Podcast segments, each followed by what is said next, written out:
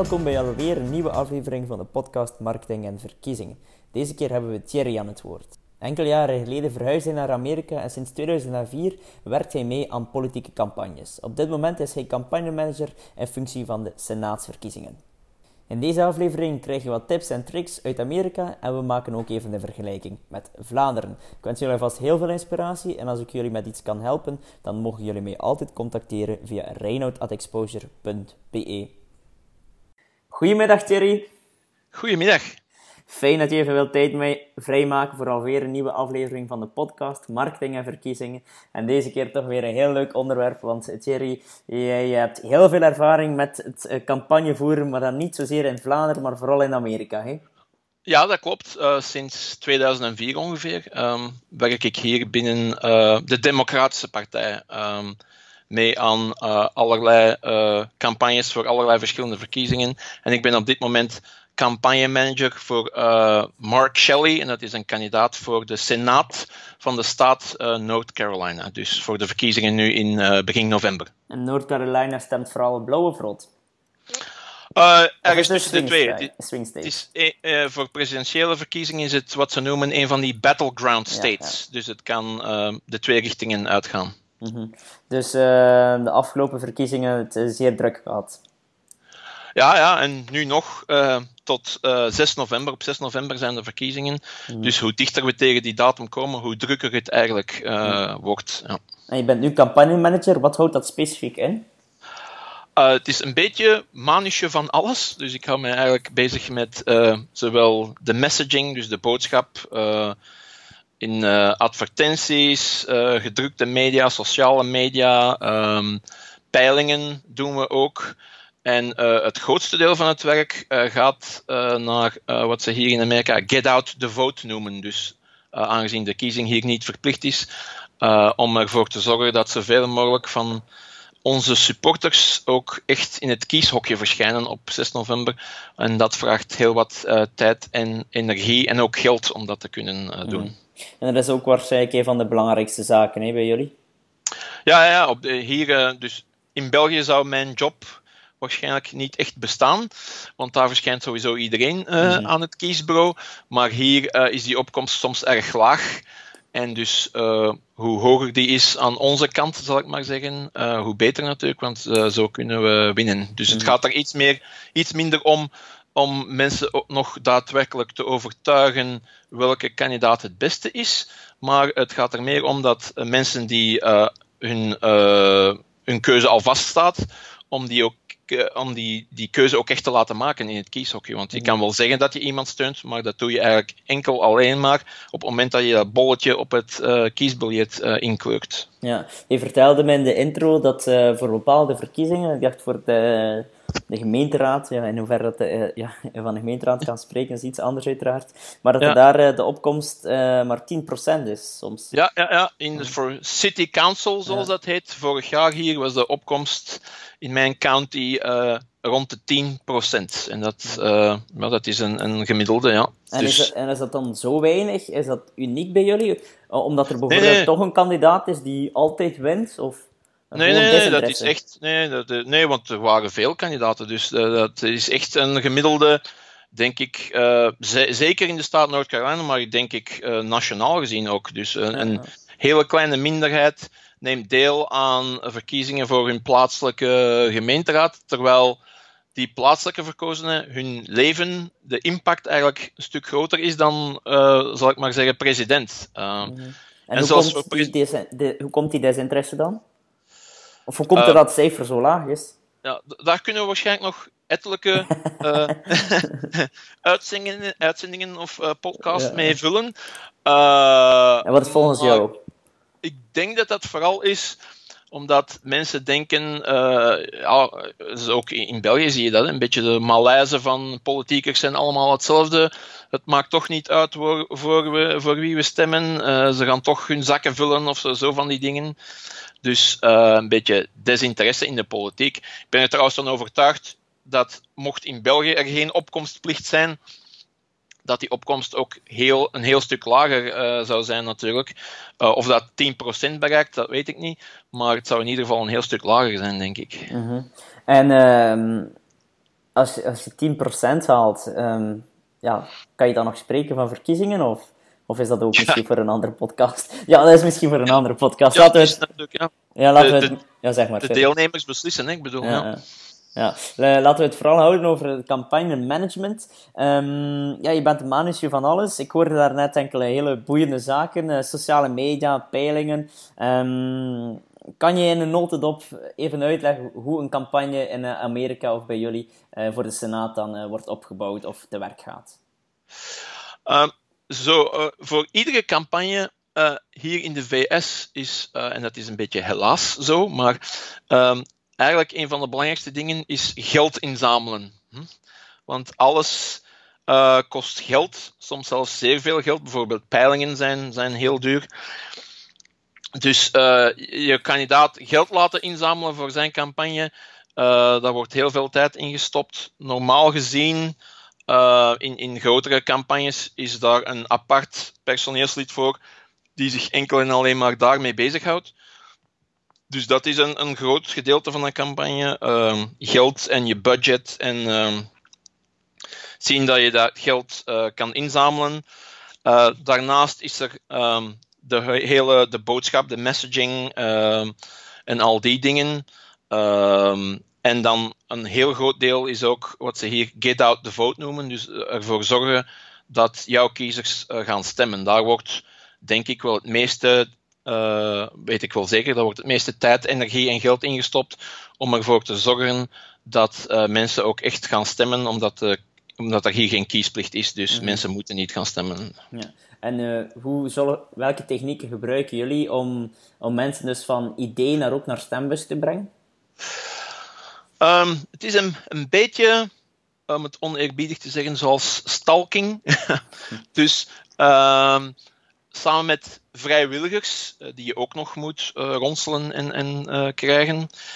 maar samen met vrijwilligers gaan wij kiezers contacteren, um, ofwel persoonlijk aan hun deur, ofwel bellen we, we ze op, maar zeer waarschijnlijk alle twee. en we gaan nu tegenwoordig ook sms'en sturen, dus tekstberichten naar, naar cellphones hier. Um, en uh, dus ja, we hebben een heel systeem dat daarachter zit. De Democratische Partij heeft een nationale database en die heet VoteBuilder. Uh, aan de Republikeinse kant is er ook iets, maar de naam daarvan ontsnapt me. Ik heb het ooit eens opgezocht. Um, en dus in die database, daar zit heel veel informatie in. Allemaal uh, publieke informatie, maar vergaard van een heleboel bronnen. En daar zit um, informatie in over elke kiezer die geregistreerd is. En wij weten heel veel van elke kiezer. Het enige wat we zeker niet weten is hoe die kiezer heeft gestemd, want dat is natuurlijk geheim. Maar wij kunnen wel via allerlei um, bronnen kunnen wij um, bijna zeker van zijn hoe iemand gaat stemmen als ze ook daadwerkelijk gaan stemmen. Dus wij mhm. weten van mensen uh, dat ze, zal maar zeggen, 75% of meer um, zeker voor een democraat gaan stemmen, maar bijvoorbeeld maakt 50% zeker ook echt gaan stemmen. En dus die mensen gaan wij uh, doelgericht uh, bezoeken om er zeker van te zijn dat ze dit jaar uh, ook daadwerkelijk gaan stemmen. Ja. En, um, Gelukkig is er bij jullie nog geen GDPR. nee, nee, dat is er hier niet. Um, maar ja, die informatie die erin zit, um, Waar die allemaal vandaan komt, uh, weet ik natuurlijk het fijne ook niet van. Maar ik weet uh, een aantal voorbeelden ervan. Bijvoorbeeld is. Um, wij weten op welke tijdschriften of kranten mensen zich abonneren. Ja, ja. Uh, en die informatie kan je hier, dat is publieke informatie, die kan je gewoon kopen bij die tijdschriften en die kranten. Uh, dus de Democratische Partij doet dat, de Republikeinse ook. Ja, en dus want bijvoorbeeld... uh, team van Trump, Cambridge Analytica, waar ik nog heb mee samengezeten, zij, zij ja. vertelde me dat ook, dat dat een, van, dat dat een heel belangrijke parameter was. ja, dus als iemand hier bijvoorbeeld een abonnement heeft op de New York Times en um, op de Washington Post tezamen, dan kan je er bijna uh, zeker van zijn dat hij uh, democratisch gaat stemmen. Mm -hmm. uh, terwijl iemand die bijvoorbeeld de Wall Street Journal en een magazine dat hier bestaat, Gun and Ammo bijvoorbeeld, zich daarop abonneren, dan ben je bijna zeker dat ze in de andere kant zitten. En ook allerlei andere informatie, bijvoorbeeld mensen zoals ik, de, de blanke man van gemiddelde leeftijd, daar is de kans dat hij republikeins is, in tegenstelling tot ik, bijzonder groot. Terwijl de gekleurde medemens, of zelfs vrouwen, dat die kans veel kleiner is dan. Mm -hmm. En jongeren ook, dat die kans veel kleiner is dat die republikeins zijn. Dus, um, en en um, in, in, de, ja, in het contacteren van de mensen om te overtuigen naar de stembus te gaan, -huh. gebeurt dat vooral persoonlijk of dat is waarschijnlijk het meest effectief? En ja. hoe gaan jullie dan te werk? Is dat dan via een script of gaan jullie gewoon, ja, ja. Beetje, ja of eerder via script dus? Ja, ja, ja. En dus wat je zei is ook uh, echt uh, waar. Het gaat erom uh, aan de deur bezoeken, dus face-to-face -face, zal ik maar zeggen, contact, is inderdaad het meest effectieve. allerlei studies bewijzen dat. bij elk bezoek waar um, we mensen uh, van gezicht tot gezicht, uh, zal ik maar zeggen, uh, kunnen spreken. Iedere keer dat we dat doen, gaat de kans dat die persoon ook daadwerkelijk gaat stemmen omhoog met zoiets van een 10%. Mm -hmm. nice. Dus als we iemand twee of drie keer kunnen bezoeken, dan kan je er bijna zeker van zijn dat die uh, ook echt gaat stemmen. En uh, via de telefoon is dat minder, dan is dat maar iets van een 5%. Maar het, het uh, hoe we die twee dingen doen, wordt meer bepaald waar mensen wonen. Dus in meer stedelijke gebieden, of waar dus de huizen dichter bij elkaar staan, gaan we deur aan deur bezoeken omdat dat makkelijker is. Terwijl in een, in een regio waar mensen ver van elkaar wonen, daar gaan we ze opbellen natuurlijk, omdat als uh, ieder huis een halve kilometer uh, van elkaar staat, is het natuurlijk onbegonnen werk om, om een heleboel mensen aan hun deur te bezoeken. Ja, ja. Dus zo wordt dat een beetje bepaald ja. uh, wat we doen. Maar nu zijn er ook heel veel tools die, die gewoon automatisch berekenen welke route je best volgt. Ik weet niet of jullie daar ervaring mee hebben. Ja, dus, dus VoteBuilder bijvoorbeeld. Um, dus meestal de campagnemanager of iemand die voor de campagne werkt, bepaalt welke kiezers het doel zullen zijn. Uh, en meestal, en dat is nu voor mij hier ook het geval, zijn dat mensen waarvan we weten dat als ze gaan stemmen, ze democratisch gaan stemmen, dus voor mijn kandidaat, maar die in een uh, verkiezing zoals we dit jaar hebben, uh, niet echt zeker zijn dat ze gaan kiezen. Dus zoiets tussen de 40 en de 60 procent, zal ik maar zeggen.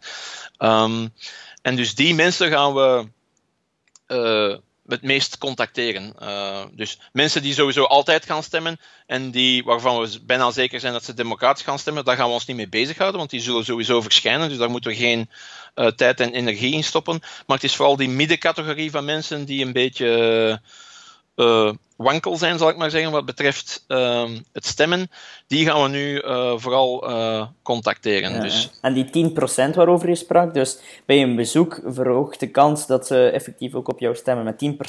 Dat is dan ja. een bezoek bij mensen die al lichte kans of lichte neiging hebben om op jou te stemmen. Of ja. algemeen. Ah, nee, oké, lichte nee, ja, oké. Okay.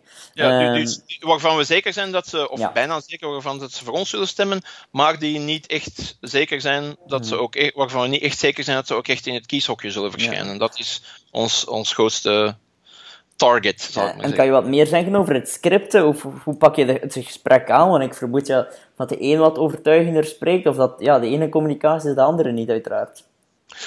Nee, nee, dus um, meestal wat we eerst doen, de eerste vraag. Uh, en die scripts, dat bepaal ik ook. Dat is de campagnemanager die die schrijft. Ja. Um, en er zijn heel wat voorbeelden uit het verleden, maar die komt eigenlijk altijd een beetje op hetzelfde neer. Het eerste wat je moet verifiëren is of die persoon ook echt aan jouw kant staat. Dus de eerste vraag die mensen zullen stellen is: uh, Have you made up your mind yet on who you're going to vote for? Dus uh, weet je al op wie je gaat stemmen? Sommige mensen willen dat niet zeggen, maar uh, de meeste zijn daar niet zo verlegen over. En dus die, die zullen dat zeggen. En als iemand uh, zegt, uh, maar dat komt dus bijzonder weinig voor vanwege die goede targeting die we hebben. Als mm. iemand zegt, ik ga voor de Republikein stemmen, dan eindigt het gesprek daar al. Dan zeggen wij gewoon bedankt voor het gesprek en have a nice day en zijn we weg. En in onze database wordt die kiezer dan aangestreept als gaat Republikeins stemmen. En daar stoppen we dus geen enkele tijd en energie meer in. Die gaan we nooit meer bezoeken of nooit meer bellen. Ehm, dat is een lost cause, zoals het hier heet. Een, een verloren zaak. Uh, dus dat is de eerste vraag die we stemmen, uh, stellen. En als ze dan zeggen van uh, democratisch of zeer waarschijnlijk democratisch, dan gaan we ehm, vragen of ze al weten wanneer en hoe ze gaan stemmen, want er zijn hier allerlei verschillende manieren van te gaan stemmen. In North Carolina kan je bijvoorbeeld vervroegd kiezen. Dus uh, tweeënhalve week voor verkiezingsdag kan je hier op plaatsen al iedere dag uh, is er een mogelijkheid om te gaan stemmen. Je kan natuurlijk maar één keer stemmen. Maar ik bedoel, er zijn twee weken lang zijn er bepaalde verkiesbureaus uh, open. Uh, waar je dus binnen en buiten kan gedurende de dag van 7 uur s morgens tot 7 uur s avonds. Dus dat is vervoerd kiezen. Dan je kan ook per post kiezen. En je kan, wat de meeste mensen doen, op verkiezingsdag stemmen. Dat is hier nu uh, 6 november. En um, allerlei studies hebben blijkbaar ook uitgewezen dat hoe meer in je detail je gaat, dus hoe meer je vraagt van uh, wanneer ga je stemmen, hoe ga je daar geraken bijvoorbeeld, ja, ja. vragen we ook. Hoe meer vragen je daarover stelt, hoe meer, hoe, uh, meer waarschijnlijk het is dat ja. die persoon ook echt gaat stemmen, omdat ze erover brengen na te denken. Uh -huh. En ook commitment, hè? Is uh, commitment inderdaad. theorie. Ja, dat is het volgende wat ik ging zeggen. We hebben soms ook. Nee, nee, nee geen probleem. Maar dat bewijst dat je er al heel wat van weet. een van die dingen die we soms ook bij hebben zijn uh, commit to vote cards. Dus postkaartjes. Uh, dat was in de presidentscampagne in 2016 zo bijvoorbeeld. Dus postkaartjes die we mensen lieten ondertekenen. En dat heeft natuurlijk geen enkele wettelijke waarde, zal ik maar mm -hmm. zeggen. Maar onderzoek heeft inderdaad ook aangetoond dat van het moment dat mensen iets ondertekenen, dat ook die kans dat ze ook dat, uh, dat echt gaan doen, ook weer een heel stuk omhoog gaan. Ja. Dus uh, in 2016 hadden we dus postkaartjes, mensen ondertekenden die. En dat postkaartje, dat stuurden wij dan hen terug. Uh, één of twee weken voor de verkiezing. Ja, mooi. om te laten ze zien van, hey, weet je nog dat je beloofd hebt dat je ging kiezen? en hier is je kaartje terug. dus dat is ook een van de technieken mm. die we toen uh, gebruikte. En wat een experiment dat ik ooit heb gelezen, of het was niet een verkiezing, maar wat dat ook zou kunnen toegepast worden op verkiezingen, is een soort van sticker dat je dan op je brievenbus kan plakken van ik, ga, ik ga, ga stemmen. En uh, dat je zou kunnen zeggen van kijk, als je dit hier aanhangt, dan weten we dat je jou niet meer moeten storen, maar onbewust ah, maken ze een commitment en tonen ze ook aan hun buren dat ze gaan stemmen, waardoor ze ja. wel verplicht zijn, een beetje moreel, en, ja, moreel verplicht ja. zijn om dat ook te gaan doen. Nu, nu, hier is dat iets zoals iets, dat, dat, dat doen wij nog niet, maar het kiesbureau zelf doet dat eigenlijk. Dus als je hier, van het moment dat je hier gaat stemmen, krijg je zo'n stickertje dat zegt uh, ik heb gestemd, I voted.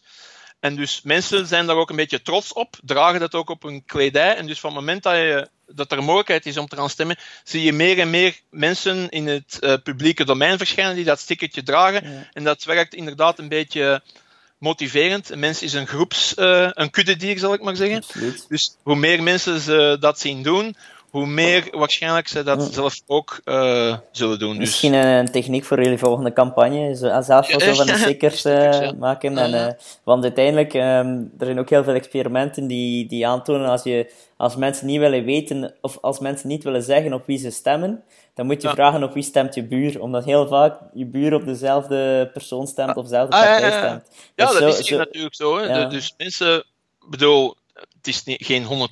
Dus nee, bijvoorbeeld, twee, twee, twee, van mijn geburen zijn republikeinen, maar aan de overkant worden dan weer uh, ja. democraten. Dus maar zo, mijn... zo, stimuleer je wel je buren om ook te gaan stemmen. Uh, uh, ja, klopt. Goed. Um, zeer, zeer interessant, maar ik, ik, wil ook nog even terug, teruggaan over het sociale media luik.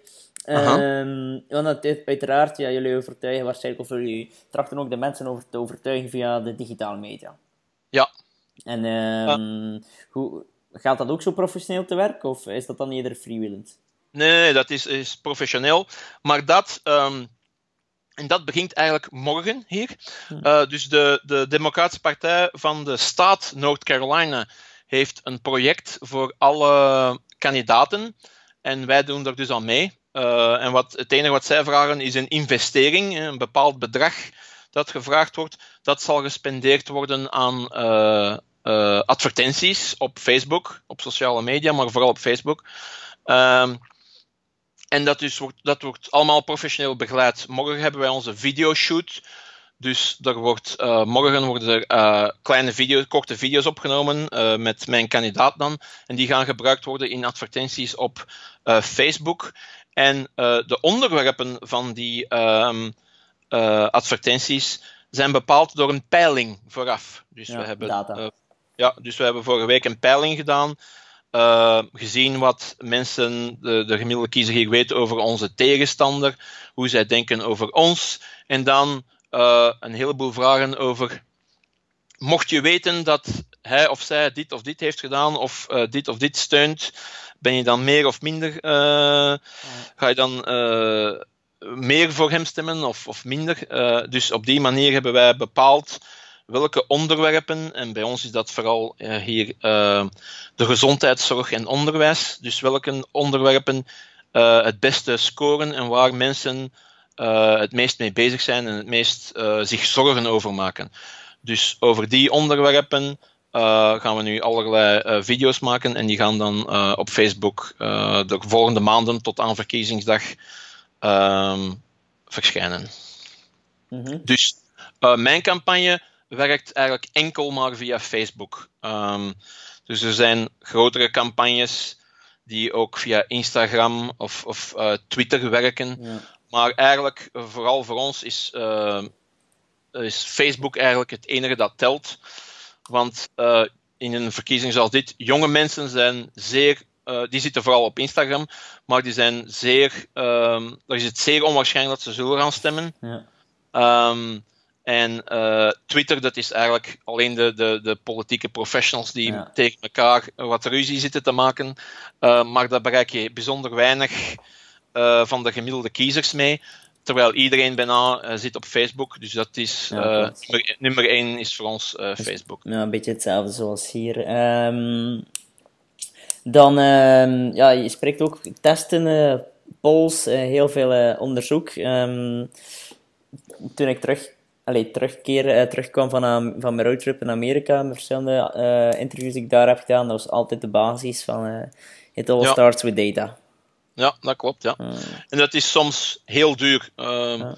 Bij ons viel dat nu mee omdat dat in het pakket zat van die, die social media campagne. Daar zat een peiling in, dus we hebben ook maar één peiling gedaan. Maar mochten we die zelf moeten betalen, dan ging dat meer dan 10.000 dollar kosten. Dus dat hebben we niet. Maar dat is uh, ja, zonder, zonder data, zonder, zonder dat je weet waar de kiezer zich zorgen over maakt of hoe de kiezer denkt over bepaalde dingen, kan je natuurlijk moeilijk je, je boodschap bepalen. Dus dan is het een beetje vissen in een grote oceaan, terwijl mhm. nu we het um, een vijvertje willen maken, zal ik maar zeggen. Dus uh, meer mhm. kans om iets te vangen. Je hebt ondertussen al uh, 14 jaar ervaring, als ik uh, goed heb uitgerekend. Um, mm -hmm. wat, zijn, wat zijn zo jouw, jouw belangrijkste bevindingen na 14 jaar uh, in uh, campagnes te zitten? vooral het menselijk contact is, is heel belangrijk. Um, zowel met die kiezer, maar ook en vooral met vrijwilligers. Dus er is geen enkele campagne dat het kan doen zonder vrijwilligers, tenzij je onnoemelijk rijk bent. Uh, dan kan je misschien allerlei professionals uh, inhuren voor elke uh, job. Maar de meeste campagnes werken met heel veel vrijwilligers. Dus vooral het managen van vrijwilligers en ehm, ervoor zorgen dat die zich goed voelen is heel belangrijk. Want een vrijwilliger kan natuurlijk van de ene dag op de andere dag opstappen. Dus die, die zijn niet gebonden aan om het even wat. Die hebben geen contract of zo. Dus die, die, uh, die, hun enige motivatie is dat ze willen dat hun kandidaat wint. En uh, dat ze zich ook een beetje comfortabel voelen binnen de campagne en zich, zich goed voelen. Dus dat is het, uh, het allerbelangrijkste hier voor een politieke campagne, is dat menselijk contact en er zeker van zijn dat iedereen zich uh, nog een beetje comfortabel voelt. Ja, dus je doet dan echt aan community building eigenlijk, intern. Ja, en ook een beetje aan ja, HR stukje ook, ja. Ja, ja, ja. dus dat, daar begint iedere campagne mee om zoveel mogelijk uh, vrijwilligers te ronselen. Uh, want zonder die vrijwilligers ben je eigenlijk niet veel. Ja, kan je weinig Maar er is zeker iets dat, uh, ook Vlaamse politici kunnen, of misschien wel moeten, als ik dat mag zeggen, uh, zeggen meenemen in hun campagnes, um, ondanks de sociale media en de digitale media, die heel goede tools zijn, blijft het menselijke contact zo belangrijk. Hè? Ja, ja, daar, heb ik een zeer goed voorbeeld voor. Uh, dus vorig jaar was ik campagnemanager voor een kandidaat voor uh, de gemeenteraad hier. En er waren allerlei andere uh, kandidaten. En op verkiezingsdag stond ik aan een van de kiesbureaus foldertjes uit te delen over mijn kandidaat. En er waren dus ook uh, mensen die voor andere kandidaten werkten. En er was zelfs een kandidaat, uh, een republikein, daar ook. En het was verkiezingsdag, dus de campagne was eigenlijk een beetje voorbij. Dus ik vroeg aan hem van, ja, hoe gaat het ermee en wat hebben jullie zo al gedaan? En hij zei van, oh, They say it couldn't be done, but we ran our whole campaign on social media. Dus het enige wat hij deed was sociale media. Mm-hmm. En ik wist toen op dat moment dat die man zeker ging verliezen. En dat bleek ook na, uh, na die dag. dus hij heeft niet gewonnen. De, nee. Dus sociale media is belangrijk. En waarschijnlijk steeds belangrijker. Maar er gaat absoluut niks boven dat uh, persoonlijk contact. Dat is ja. uh, nog steeds het allerbelangrijkste. Dat is wat ik ieder, iedere, iedere lokale partij of partij die we begeleiden zegt.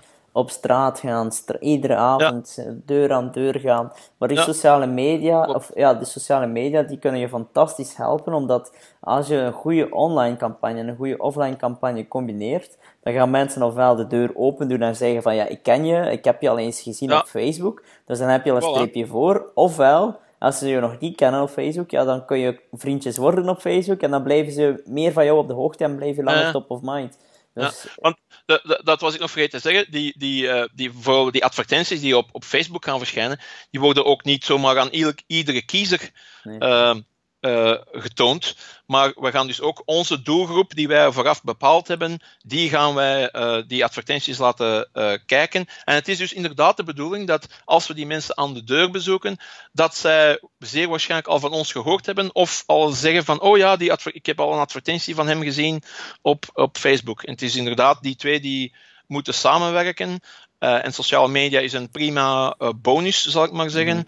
Maar het is lang niet zaligmakend en zeker niet de enige manier om. Uh, als je alleen dat doet, ga je zeker niet winnen. Mm, klopt. En, en ook het voordeel van als mensen zeggen van uh, ja, ik heb je al gezien passeren op Facebook, dan weet je ook dat ze er één aandacht voor gehad hebben en twee dat ze in die targetgroep hebben gezeten. Dus dan kan je ook veel specifieker face-to-face uh, -face gaan overtuigen, want je weet waarover je moet spreken. Ja, en dus wij, uh, om, om, nog een beetje uit te breiden over die, die Facebook-advertenties. Dus uh, je kan in Facebook, als je advertenties wil kopen, kan je allerlei doelgroepen selecteren. Mm-hmm. Maar wat wij doen, is dus echt individuele mensen uploaden. Dus je kan ook een database uploaden naar Facebook. Mm-hmm. Dus echt de namen van mensen.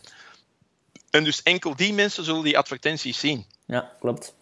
Uh, dus dat is wat, wat, wij doen. Dus wij halen die een lijst uit onze nationale democratische database, votebuilder, van, van uh, mensen in mijn omgeving.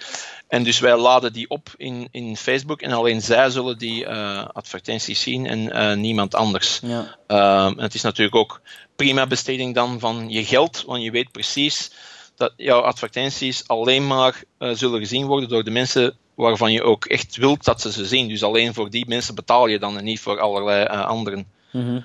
En, en uh, ook bij ons is dat mogelijk. Uh, ik, ik, ik, heb al van partijen gezien die, eh, die hebben toegepast. Op zich is dat vrij eenvoudig. Um, maar in vergelijking met Vlaanderen, of ja, met Europa en Amerika heb je wel de GDPR-wetgeving. Maar nu, ja, ja. nu, nu, het enige wat eigenlijk veranderd is aan Facebook zijn de GDPR-wetgeving, is wanneer je die database uploadt in Facebook, dat je dan een extra vraag krijgt van Facebook van heb je de toestemming van die mensen gevraagd voor je deze gegevens mag gebruiken.